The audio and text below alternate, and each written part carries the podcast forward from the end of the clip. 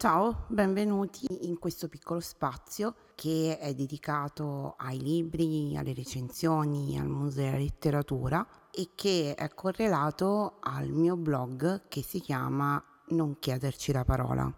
Intanto mi presento, io sono Simona, ho 39 anni e eh, vivo nella provincia di Roma, anche se lavorando sono più a Roma che a casa mia. Sono un'inguaribile lettrice, leggo tanto, forse troppo, e eh, mi piace molto poter avere la possibilità di confrontarmi con altre persone su queste tematiche. Il mio blog ha un nome abbastanza altisonante ed è proveniente da una poesia di una raccolta che si chiama Ossi di seppia di Eugenio Montale. Questa poesia si chiama come il verso che ho scelto, non chiederci la parola. In effetti però per brevità e per facilità di riconoscimento del blog solitamente viene appellato con il suo nome breve dell'URL ed è letture sconclusionate. Perché letture sconclusionate? Perché nell'essere una grande lettrice io sono anche una lettrice sconclusionata, ovvero leggo di tutto non ho una categoria ben definita e quindi di conseguenza in un mondo in cui siamo tutti catalogati, siamo lettori, non siamo lettori, siamo lettori di saggi oppure di novellistica o di gialli o di racconti vari, io non trovavo una definizione e quindi me ne sono data una per me, lettrice sconclusionata.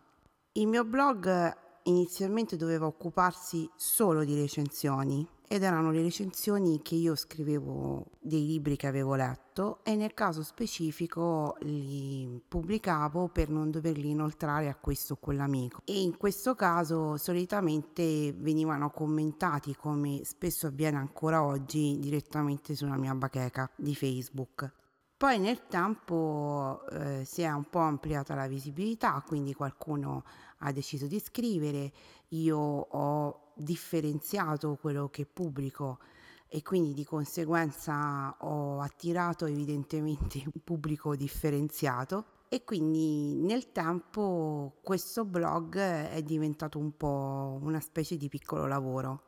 che però mi dà anche grandi soddisfazioni ed è per questo che forse eh, a un anno e mezzo dal suo inizio io ancora continuo imperterrita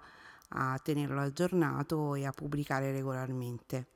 Le pubblicazioni sono fatte il mercoledì, il venerdì, la domenica e mensilmente c'è a fine mese, l'ultimo lunedì del mese c'è il da non perdere rete in cui vengono segnalati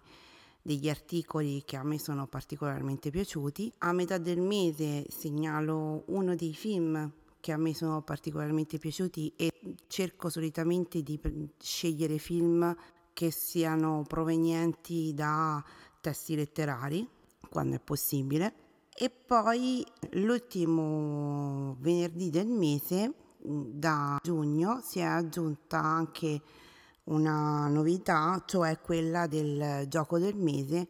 in cui metto in palio un libro tra quelli che mi sono piaciuti e che ho ricomprato per poterlo appunto mettere in palio. Mi sembra di aver detto tutto, pertanto io vi aspetto sul mio blog che si chiama letturesconclusionate.blogspot.com e continuerò a tenere questo piccolo spazio aggiornato in maniera tale che mh, entrambi i, i podcast e i post sul blog viaggino in maniera continua e, e magari con appuntamenti fissi come ho sempre fatto per garantire